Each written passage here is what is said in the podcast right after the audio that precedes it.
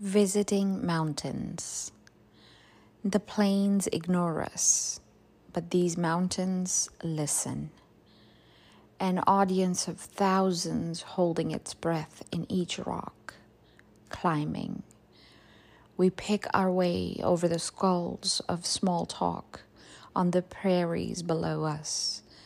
The grass leans this way and that in discussion Words fly away like corn shucks over the fields.